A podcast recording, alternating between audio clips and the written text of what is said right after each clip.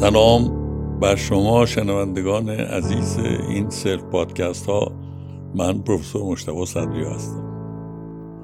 امروز سیزدهم اسفند 1400 بوی بهار توی هواست. حسش می‌کنی؟ بحث امروز من راجع به علت خوشبینی توی زندگیه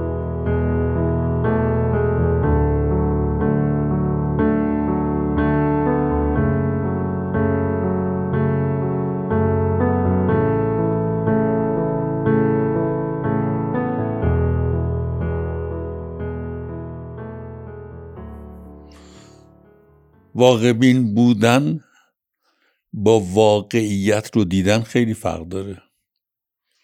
اصطلاح واقع بین بودن یه نقطه تفکره که واقعیت رو به یه ابعاد معدود و محدودی بسته و میگه بر پایه داده های این واقعیت که داره تعریف می‌کنه باید تسلیم به واقعیت شد. من فکر می‌کنم واقعیت رو باید خوب شناخت. باید در رابطه با واقعیت داده پردازی کرد در آورد. ولی زاویه دید نگاه به واقعیت ربطی به واقعیت نداره. زاویه دیدی که چگونه به واقعیت ها نگاه می‌کنیم ربط به بینش ما از زندگی داره. و این اساسیه که ما چگونه بینشی از زندگی داریم. فرض کنیم که همه عوامل محیطی شرایطی برای یه بینش منفی کنش می‌کنن. خب ما سیب زمینی خامیم که همه اینا بیان تو ما و ما رو شکل بدن. ما یه شخصیتیم. و شخصیت ما خودش چه بینشی برای زندگی و از زندگی داره. خب رسیدیم وسط های اسفند و بوی بهار میاد. بهار قبل از هر چیزی برای من این بویی که تو هواست و اون قدرت خارق العاده که تو جوانه های برگ هاست. جوانه های برگ ها رو دیدی؟ چقدر کوچیکن. اواخر اسفند اوایل بهار. جوانه برگ اصلا چه شاخه ای چه درختی چقدر بزرگ میشه مسئله نی اون جوانه در خودش چه قدرتی داره. چه قدرتی چه توانایی برای شکوفا شدن و برگ شدن داره.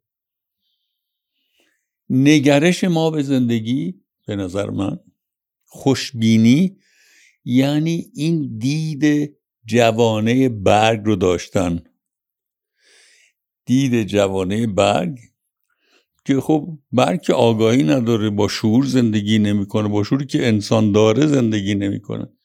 ولی بشر نگرش داره یه نقطه نگاه به زندگی داره. به همون داده های افسرده کننده اگر نگاه جوانه برگی داشته باشیم افسرده نمیشیم. دقت کنین ببینین من میگم عامل اصلی چگونگی تقضیه دادن به نگاهمون به زندگیه اون نگاه به زندگی داده های زندگی رو تعبیر می‌کنه. چالش ها رو مشخص می‌کنه و چگونگی مقابله با اونها و بر اونها مسلط شدن دیدن برداشت داشتن رو شک میده. من فکر می‌کنم میزان نیرویی که صرف می‌کنیم برای دو کار. یک تقضیه دیدگاه خودمون به زندگی. نباید بگذاریم که دیدگاه ما رو کسی کسانی یا شرایطی از بیرون منفی کنن دیدگاهی که به زندگی داریم مال منه مال شماست. چه دیدگاهی داری عزیز سخت زندگی او خیلی سخته. ولی این سختیاش چالش هان و هر چا اگر دیدگاه داشته باشی یا دیدگاه جوان برگی داشته باشی هر چالشی رو که برش مسلط میشی.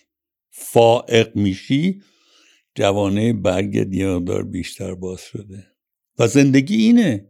زندگی مجموعه چالش هایی که روزمره باش مواجهیم و چه برداشت دقیقی داریم که جایگاه این چالش ها چیه تو زندگیمون و چه برداشت دقیق تری دادیم که داده های این چالش چی است خیلی راحت